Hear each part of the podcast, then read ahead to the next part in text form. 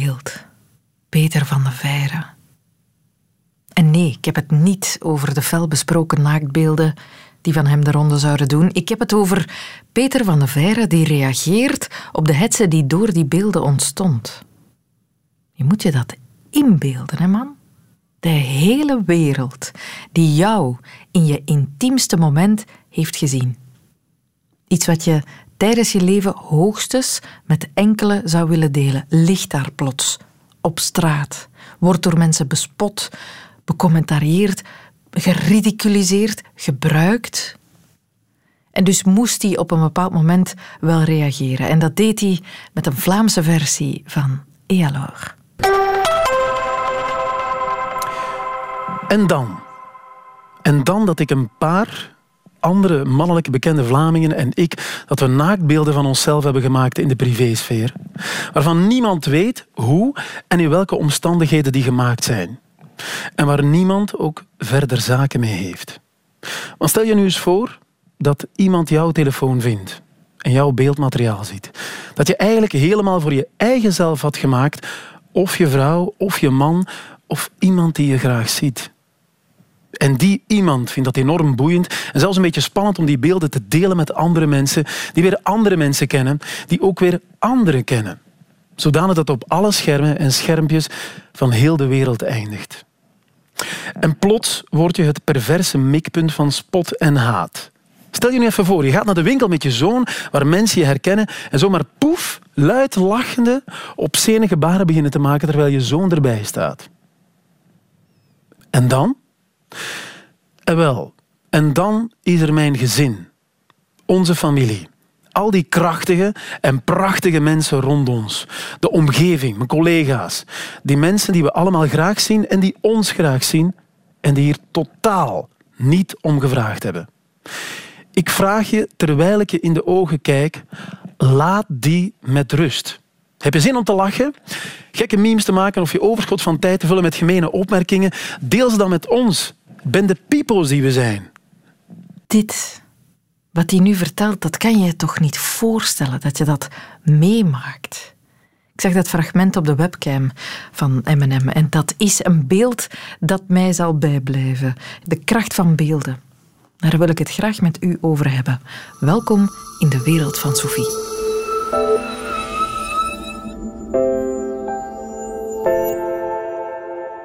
We blijken zeer ontvankelijk te zijn voor beelden. We willen zien, we willen beeld bij een verhaal, ook al zijn dat onze zaken niet.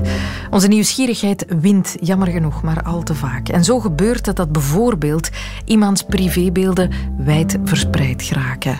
Dat kunnen de kwalijke gevolgen van sexting zijn. Ik had het over dit fenomeen met Erika Frans van Sensoa, het Vlaamse expertisecentrum voor seksuele gezondheid, die meteen wensen te benadrukken dat de fout nooit ligt bij wie de beelden maakt.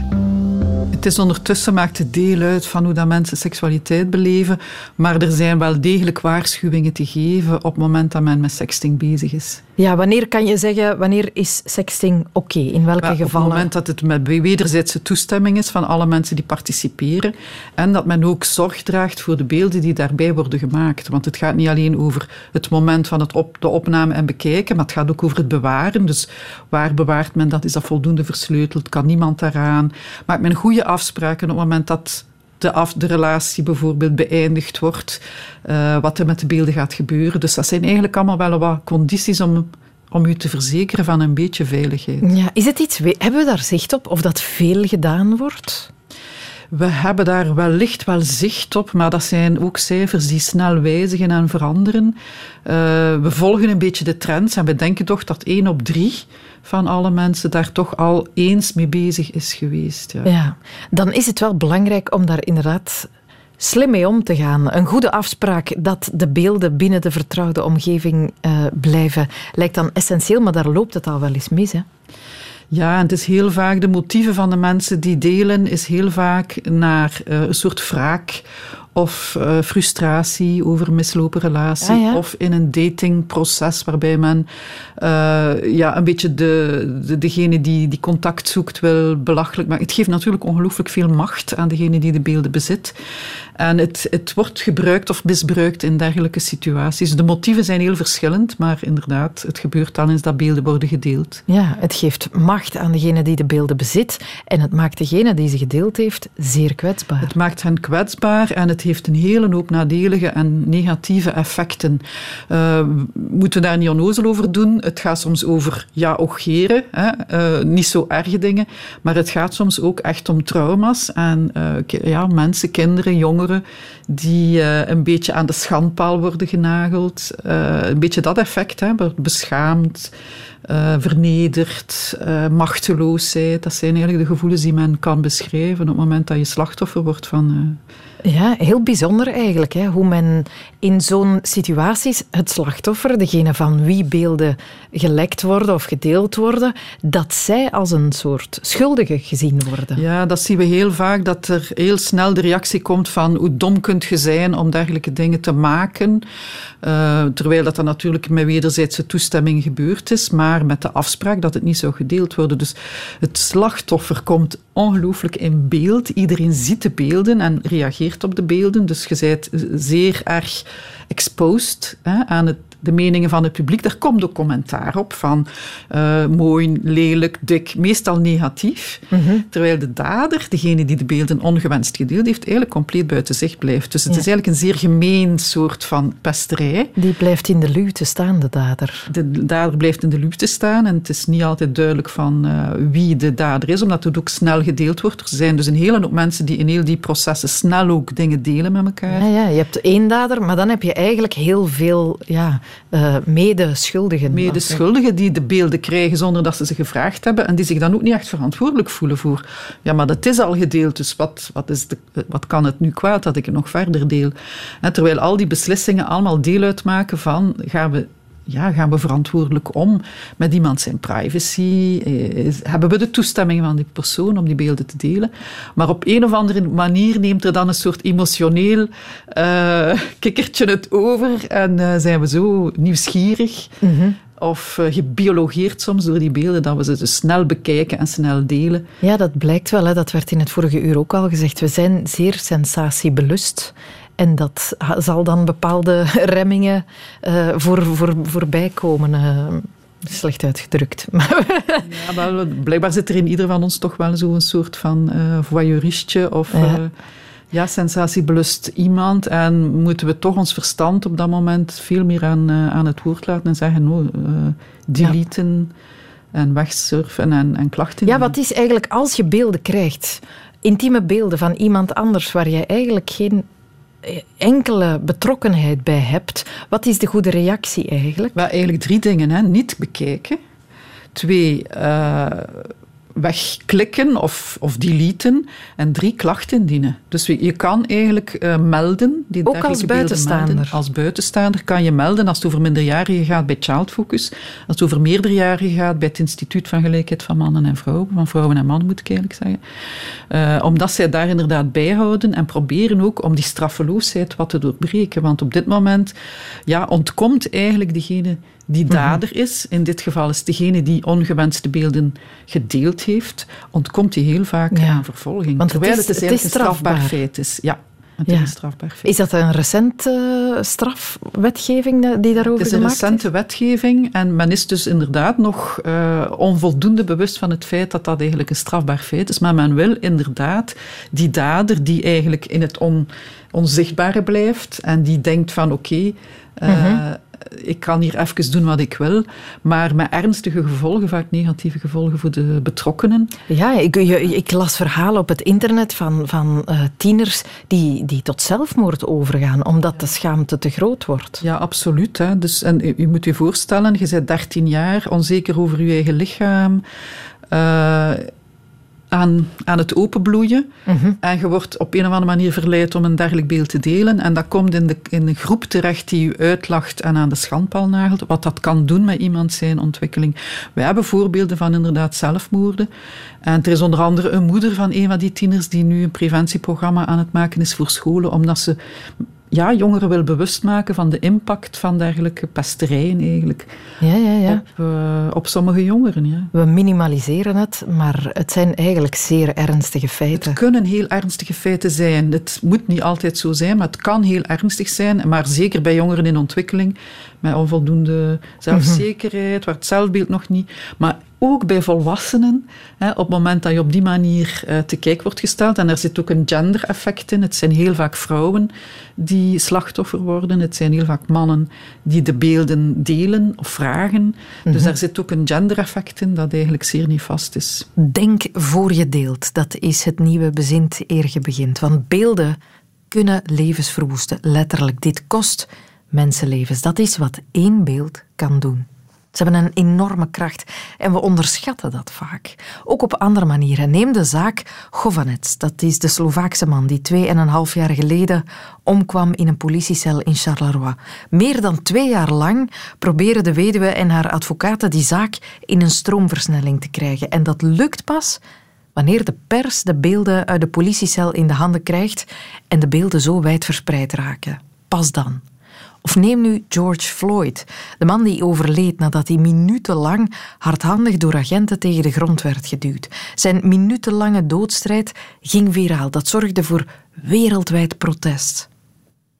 Ik had het over wat beelden kunnen teweegbrengen met professor beeldcultuur aan de Koninklijke Academie voor Schone Kunsten in Antwerpen en de VUB Johan Swinne. En hij wees meteen op de grote overtuigingskracht van beelden. Een overtuigingskracht die soms ook erg misleidend kan zijn. Zonder fotografie, zonder film, zonder videoopname is eigenlijk de huidige wereld ondenkbaar. Hè? Want ja, wij kunnen wel reizen. Het is eigenlijk de wereld die op ons afkomt via de media, mhm. via die beelden die ons getoond worden, dat we kennis maken met die wereld. En het is niet de echte wereld, het is de wereld via die ja, nieuwe werkelijkheid die gecreëerd wordt door die nieuwe media in alle toonaarden. En fotografie is daar de oudste van, de oudste van de nieuwe media.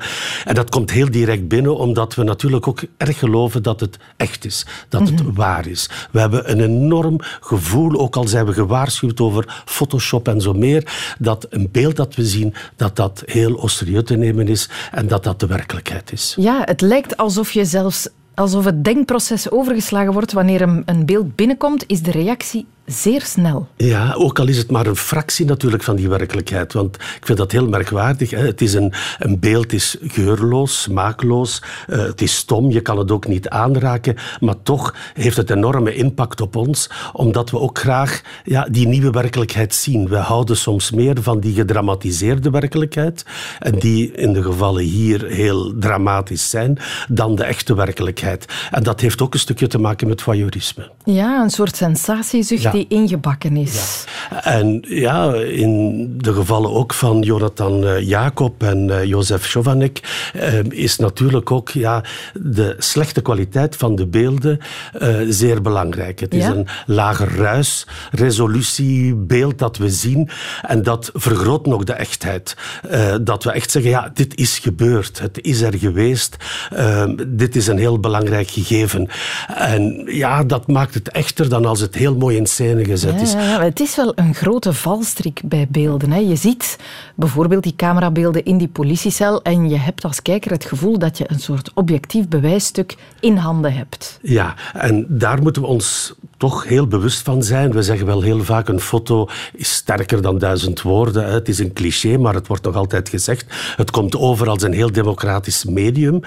Maar onze blik is natuurlijk niet neutraal. En dat is een, een heel groot gevaar in het kijken, omdat ja, dat wordt voor een groot stuk bepaald, die blik, dat kijken, en dat is cultureel voorgeprogrammeerd. Dat wil ook zeggen dat afhankelijk van je opleiding, je opvoeding, uh, je afkomst, je ervaringen, uh, die je hebt om met beelden om te gaan, dat je een bepaalde interpretatie zal geven aan dat beeld. Je hebt het beeld, maar je hebt ook de blik op het beeld. De blik van waaruit jij persoonlijk naar iets kijkt. Maar daar is onderzoek gedaan. Kinderen uit kansarmoede gezinnen kijken echt wel anders naar beelden dan kinderen die ja, veel meer mogelijkheden hebben met Netflix en, en digitale tabletten en iPhones en zo verder om beelden te bekijken. Er is dus wel wat behoefte aan een soort beeldeducatie. En dat mag niet onderschat worden. Je zou ook kunnen zeggen, ja, er is behoefte aan een soort uh, ja, overzicht van de blik. Het is de blik hoe dat we kijken naar dat beeld.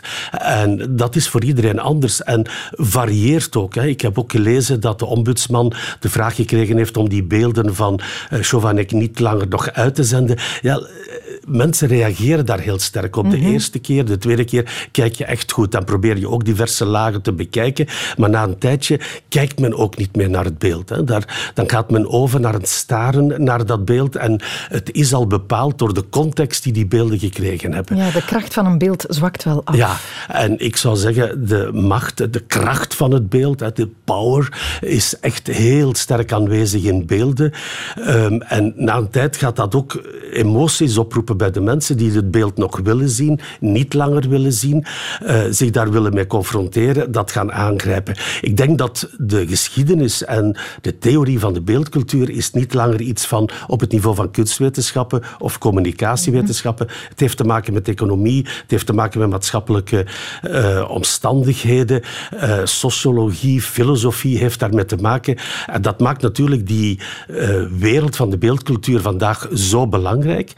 En toch is daar iets heel merkwaardig mee aan de hand. Als we zien dat regeringen, eh, bedrijven, industrieën en zo verder enorm investeren in uh, communicatie, in woordvoerders om hun beelden aan de man te brengen, ehm, ja, komt dat eigenlijk terecht bij een publiek wat ja, niet bijzonder geschoold is om beelden te bekijken. Ik merk dat ook aan de universiteit. Studenten, ook werkelijk zeer goede studenten die met boeken, teksten kunnen omgaan, die prachtige masterthesissen schrijven en zo verder. Ja, als je praat over de analyse van een beeld, hebben ze het vaak heel moeilijk, omdat ze dat echt niet gewoon zijn hoe dat men daar moet mee omgaan. En ik zou toch wel durven pleiten voor zo'n beeldeducatie, en dat is echt niet alleen voor de minister van Onderwijs, evengoed die van cultuur, van media, om van jongs af aan, en je kan niet vroeg genoeg beginnen, een soort waarschuwing te geven om kritisch te kijken naar beelden. Evengoed de beelden die we gepresenteerd hebben van ja, dat zijn politieopnamen. Is daar misschien ook nog in geknipt? Is daar ook een overgang nog in gebeurd? Uh, je zou toch wel een beetje moeten eh, de jongeren en de jeugd, maar ook de ouderen, moeten kunnen waarschuwen. Ik zeg altijd in vredesnaam, wees kritisch, kritisch als je naar beelden kijkt. Je moet de context kennen en die is voor een groot stuk in handen van de media. Zo is dat. Elk beeld heeft een context nodig, een onderschrift, een verhaal. Een goede journalist of een goede persfotograaf, cameraman, die zou daar eigenlijk een heel groot deel van zijn denkwerk aan moeten besteden. Beeld ik het op deze manier goed af? Stuur ik de gedachte met dit beeld niet al te zeer? Is het eerlijk wat dit beeld vertelt? Paul van Schoor is al jaren cameraman en hij weet als geen ander dat sommige beelden net wel en sommige net niet getoond kunnen worden, omdat ze zoveel impact kunnen hebben. Maar hij weet dat jammer genoeg niet alleen omdat hij als cameraman al zoveel verhalen heeft moeten vertellen. In 1989 was hij met zijn collega VTM-journalist Danny Hué reportages aan het draaien in Boekarest. Ging over de val van dictator Ceausescu. Maar op kerstdag liep het daar fout. Ze werden beschoten door een sluipschutter. Paul van Schoor zelf overleefde dat als bij wonder, maar Danny Hué stierf voor zijn ogen. Dit keer was het niet zijn camera die het drama registreerde, maar zag hij het met eigen ogen gebeuren. En dat is een beeld dat cameraman Paul na meer dan 30 jaar nog altijd niet loslaat. Dag kijkers. Onze collega en vriend Danny Huwé is vannacht in de Roemeense hoofdstad Boekarest omgekomen. Omstreeks drie uur is hij door sluipschutters van de geheime politie van Ceausescu doodgeschoten. Je denkt daar zeker één keer per week nog aan. Zeker. Minimum.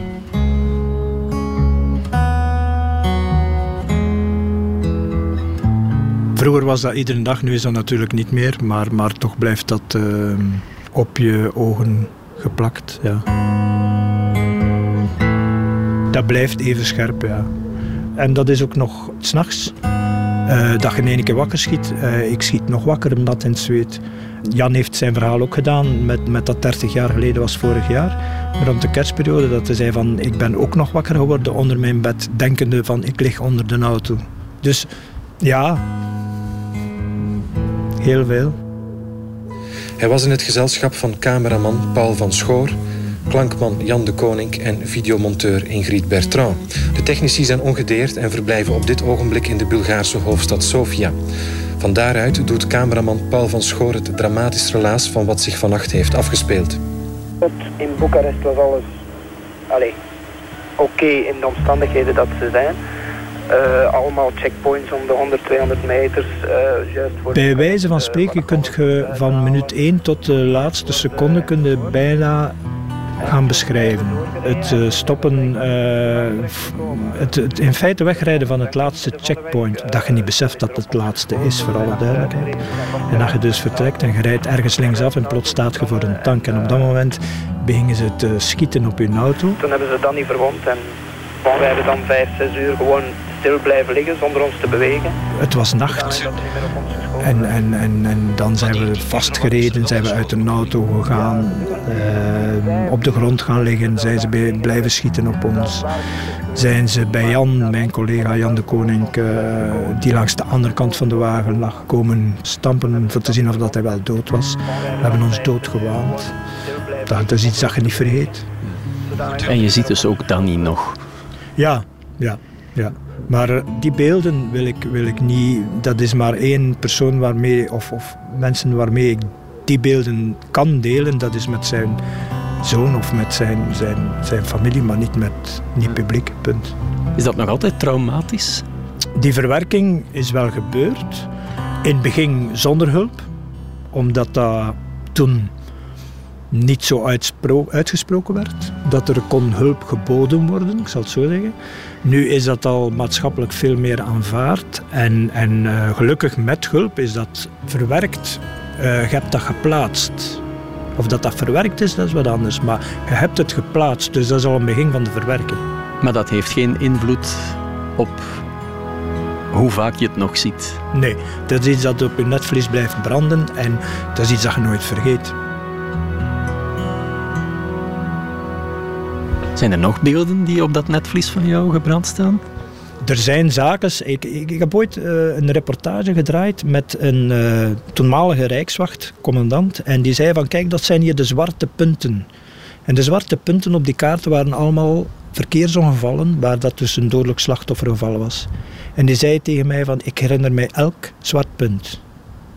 Dat is mij allemaal bijgebleven, zegt hij. En het is pas door effectief beseffen dat daar zwarte punten zijn, dat we er iets kunnen aan doen. Dus ook bij, bij hen, weet je, dus, dus de hulpdiensten, de, de politiediensten enzovoort, ook zij hebben dagelijks of, of wekelijks iets waar dat bij hen zal blijven hangen. Dus, dus, dus ook zij hebben dat. En wees gerust. En de dag dat je dat zegt van dat doet mij niks, dan denk ik dat je moet stoppen.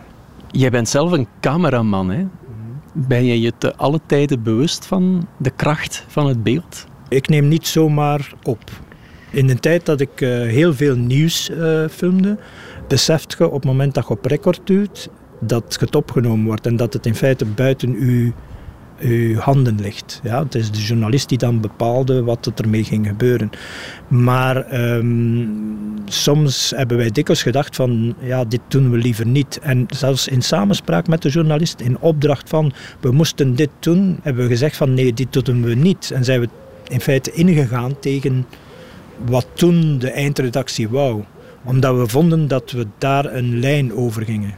En iedereen bepaalt dat voor zichzelf. Ik bedoel, maar die lijn ben ik niet overgegaan.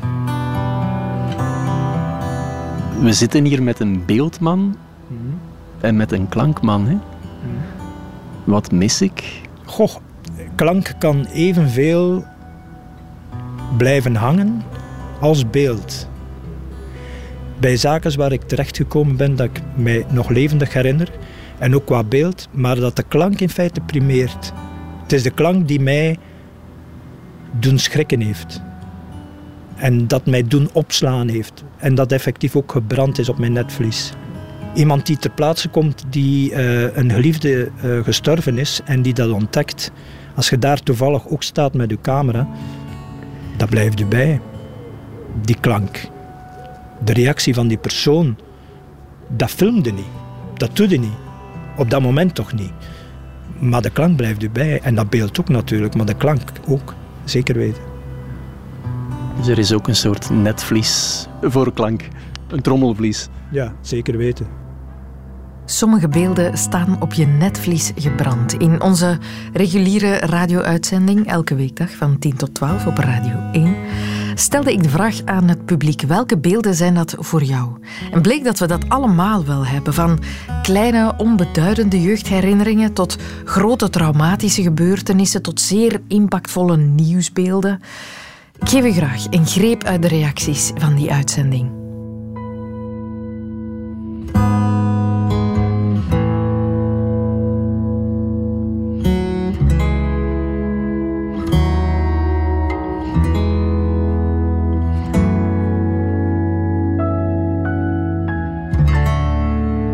De moord op JFK.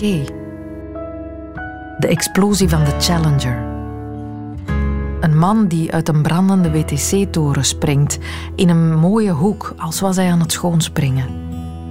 Het beeld dat ik uh, nooit zal vergeten is het moment dat Marc Dutroux uit een rechtszaal werd weggeleid, omringd door een massa volk die echt woedend was en hysterisch bijna, dat ze hem eindelijk gevonden hadden. Want de weken ervoor was uh, heel het land eigenlijk in onzekerheid en in de angst ook van wat is hier aan de hand. En dat ene moment, dat zal ik nooit vergeten. Eindelijk kreeg het, het kwaad en uh, een gezicht. De goal van Nasser Chatli in België-Japan op het WK in 2018. 10 seconden absolute genialiteit. Wel ja, het beeld dat mij is bijgebleven is het beeld van uh, de VRT, eigenlijk denk ik BRT-reporter, uh, Maurice de Wilde, ja. die uh, in september 1973 um, erop uitgestuurd wordt door de VRT terecht om een verslag te maken van de gebeurtenissen in Chili. De Chileense um, staatsgreep. Ja, wel, de staatsgreep. En nadien uh, werden ja, mensen opgepakt die Allende steunden. Ja, ik moet het niet noemen, syndicalisten uh, en ook andere burgers die dat, uh, dat steunden. Mm-hmm. En die werden samengebracht in het stadion van Santiago. Um, die wou die interviewen, die wou contact. Dat was onmogelijk. En in een ultiem gebaar van machteloosheid uh, gooit hij zijn pakje sigaretten. Boris was een verwante roker, terzijde. Gooit hij zijn pakje sigaretten naar een van de opgepakte burgers daar. Uh, om dan toch iets te kunnen doen. En dat heeft mij enorm gepakt. De videoclip van Weekend van Earth and Fire toen ik vijf was. De videoclip van Wicked Game, Chris Isaac. Een verkrachtingsscène in een film. Ik was negen, ik wist niet dat zoiets bestond. Stijn Meuris met een plastic beker met bier, zomaar naast mij in het publiek op mijn allereerste festival. We stonden naar Gorky te kijken. Ik was dertien en van alles zwaar onder de indruk. Het moment dat mijn ouders me vroegen bij wie ik wenste te wonen toen ze besloten te scheiden. Eind jaren 70. Als 6-7-jarige heeft dit een enorme impact op je leven. De vijandige blik van een man op de trein terug op weg naar huis toen ik mijn verjaardag vierde met mijn dochter in Antwerpen. Mijn vader heeft altijd heel wat problemen gehad met depressies en een beetje alcoholprobleem, jarenlang. Mm-hmm. En wij zijn eigenlijk uh, in de nacht van 10 op 11 september wakker gebeld door de politie. Met bericht dat mijn vader een, uh, een slokdarmbloeding had gehad en op intensive care lag. En ik ben dan eigenlijk heel snel naar het ziekenhuis gereden. Hij was toen niet meer bij bewustzijn. En dan eigenlijk enkele uren later, ik heb toen tegen hem gezegd, want ik wist dat hij heel ongelukkig was. Ik heb toen tegen hem gezegd van kijk, voor mij is het oké.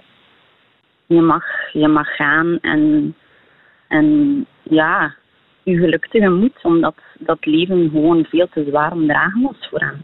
En dan eigenlijk een, ja, ik denk een paar uurtjes later uh, zeiden de machines mij dat het, dat hart gestopt was met kloppen. En op dat moment zag je gewoon een opluchting op zijn gezicht. Een opluchting, de strijd is gestreden en nu, nu mag ik rusten. Een glimlach die ik eigenlijk al heel lang niet meer had gezien. Wanneer onze oudste zoon Maarten na een avondje stappen zijn vriendin naar huis bracht, vertelde hij vaak hoe een uil met hem meevloog wanneer hij naar huis fietste.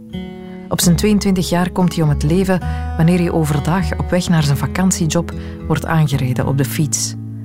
Op een koude herfstnacht zit ik buiten op het terras, starend in de donkere verte. Plots vliegt een grote uil over de haag. Mijn richting uit. Ik ga wat rechter zitten. De grote bosuil vliegt rakelings over mijn hoofd om dan weer over de haag te verdwijnen. Een beeld om nooit te vergeten. Het beeld dat voor altijd op mijn netvlies is blijven hangen is de blik van mijn vader. Toen 59 jaar en ondertussen al 36 jaar geleden. De blik toen ik hem voor de laatste keer naar de kliniek voerde, waar hij enkele dagen later overleed. Hoe ik nog even stopte aan het huis van mijn zus en ik zag hoe hij alles in zich opnam. Waarschijnlijk wetend dat het de laatste keer was dat hij alles zag. De lach van mijn in februari overleden zoontje. Hij was geboren met een ongeneeslijke ziekte, had er veel last van, maar desondanks had hij de mooiste lach. Ik zal en wil dat beeld nooit meer vergeten.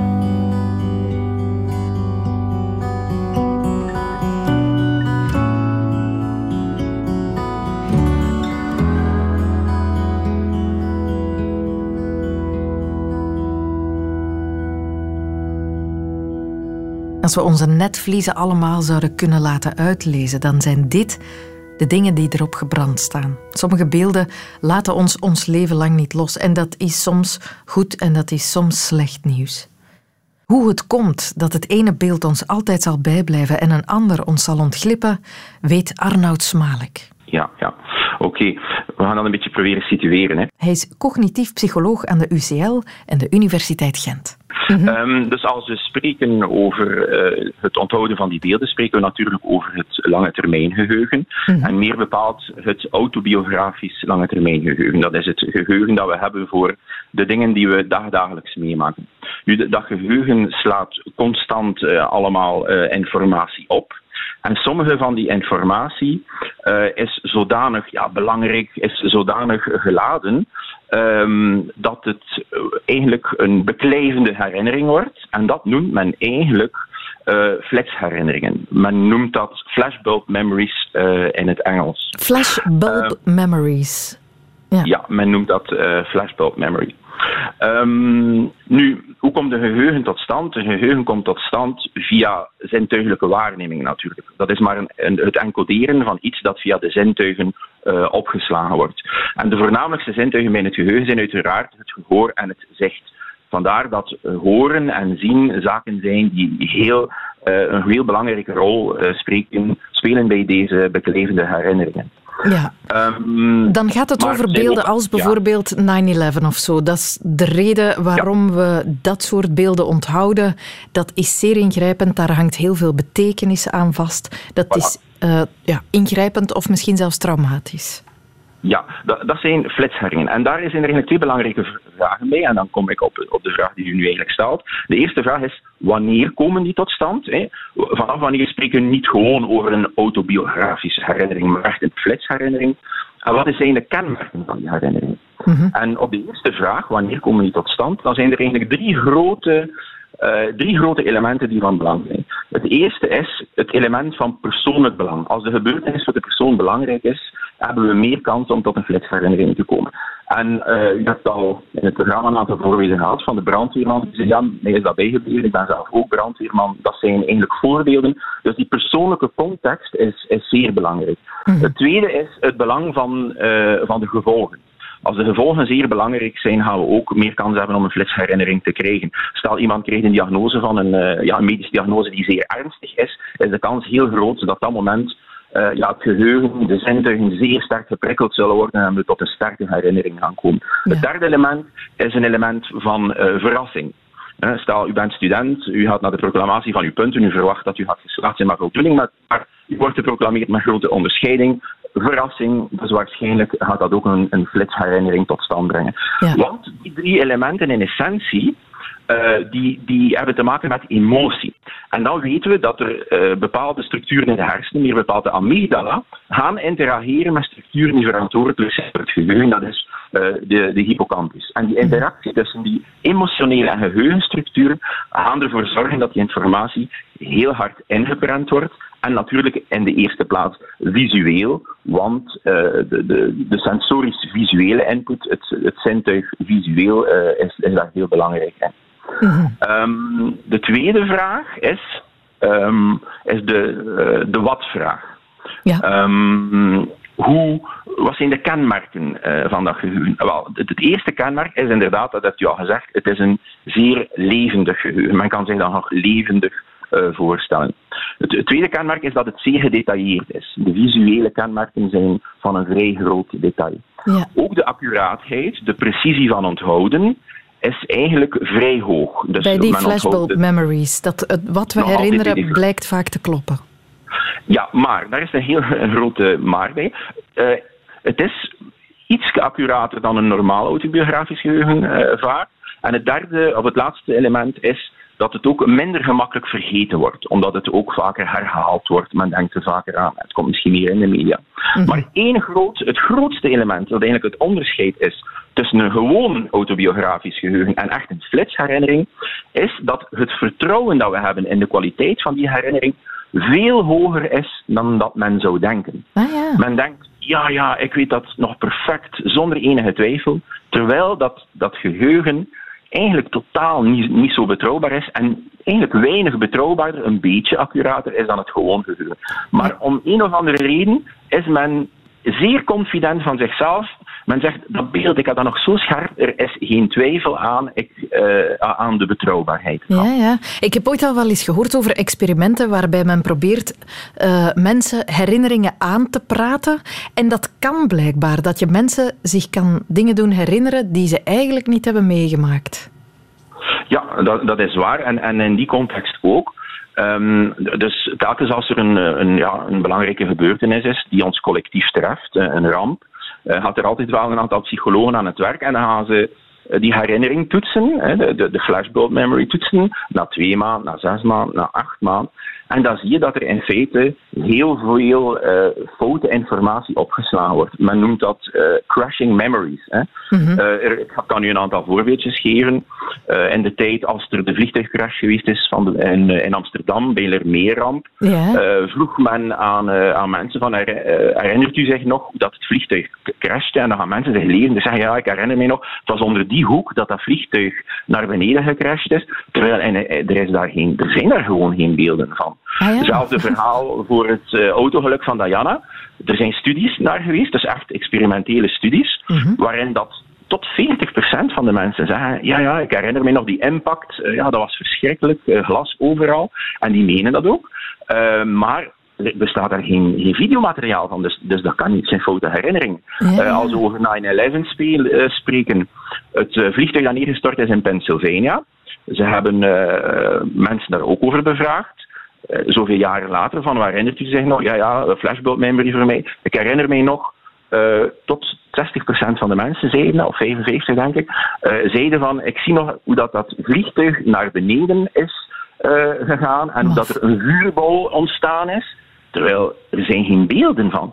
Dus dat is, um, dat is een, een groot probleem, want een heel belangrijke boodschap om mee te geven ons geheugen, uiteindelijk, dat is een, reconstructie, een approximatie van de werkelijkheid die gemaakt wordt door onze hersenen. Maar dat is natuurlijk niet de precieze realiteit, dat is een approximatie ervan. en dat maakt, uh, dat maakt geheugen en ook getuigenverslagen natuurlijk, getuigenissen, uh, vrij onbetrouwbaar.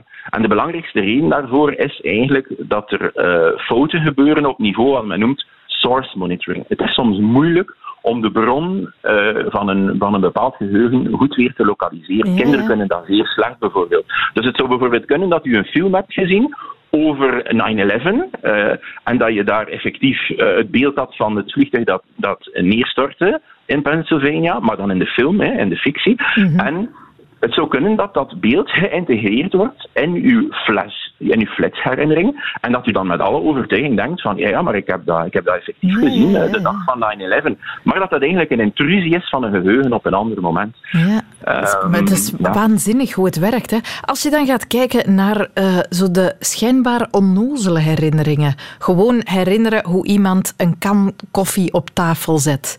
En, maar wel het bloemenkleedje van de grootmoeder erbij zien en het tafellaken en het potje dat op tafel stond. Waarom onthouden we dat soort beelden? Ja, wel, dat is. Um, ons geheugen staat eigenlijk altijd paraat om informatie op te slaan, ook als we dat niet met bedoeling, zonder intentie doen, ook als we ons daar niet specifiek uh, bewust van zijn. Um, en men slaat dus constant informatie op. En dat varieert uh, doorheen het leven. En ja, of dat dan nu ja, onnozel is of niet, het, het zal soms ook irrelevante informatie zijn. Maar natuurlijk, dat systeem, die zintuigen werken. Ze weten ook niet ah, wanneer dat er iets relevant en niet relevant uh, komt. Dus in feite prenten, uh, prent ons geheugen, prenten onze zintuigen constant input op en ze houden, ze houden dat vast. En het kan ook ja, bij toeval zijn, impliciet dat er dingen opgeslagen worden.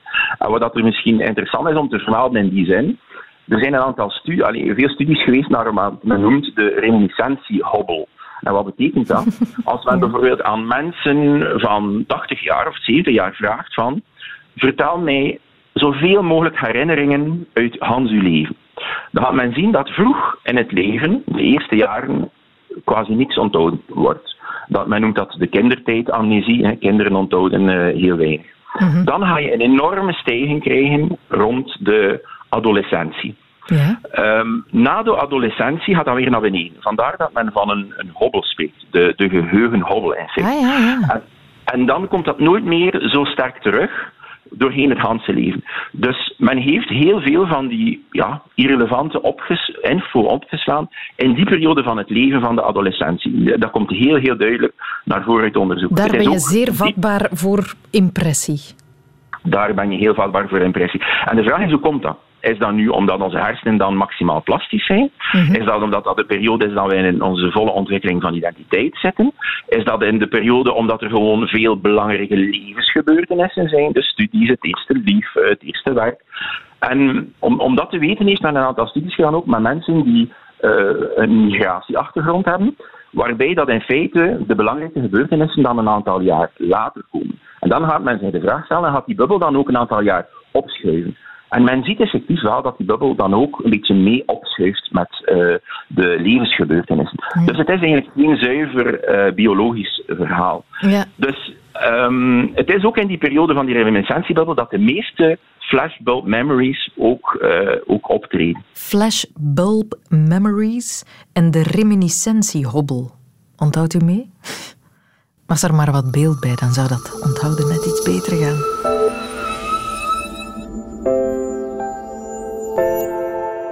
Dit was de wereld van Sophie over de kracht van beelden. Helemaal tot het einde geluisterd. Tof. Als u het type bent dat denkt eentje is geentje, dan kan ik u ons radioprogramma aanbevelen. Elke dag van 10 tot 12 op Radio 1. En komt dat uur u ongelegen, dan hebben we natuurlijk afspraak volgende vrijdag voor een gloednieuwe podcast. Sowieso, tot gauw.